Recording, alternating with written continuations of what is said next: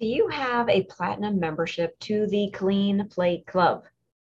You were probably initiated into this club when you were told you needed to clean your plate because, quote, there are starving children in Africa, or we don't waste food, or because I said so.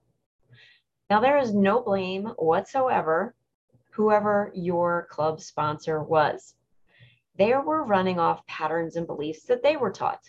They were doing the best that they knew how with the knowledge they had. But you're an adult now, and you get to cancel your membership. Unless you package up your leftovers and immediately send them to Africa, the likelihood of a child being able to eat that food by the time it arrives is slim. Probably would be poisonous to them at that point. Wasting food is another topic I dive in deep with my clients. So instead of throwing out the food or saving it for another time when you are physically ready to eat it, you wear it physically. You carry around that food on your body.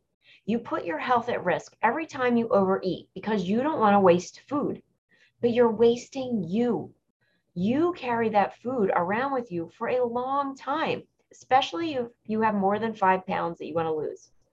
When you join me in my free masterclass, Crush Your Cravings, you will find out what I tell my clients about wasting food and how this can be a beautiful thing and not wasteful at all.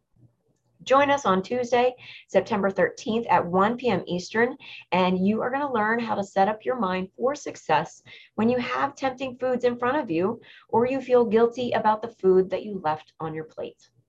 You can claim your seat at nicole simonen dot com slash cravings.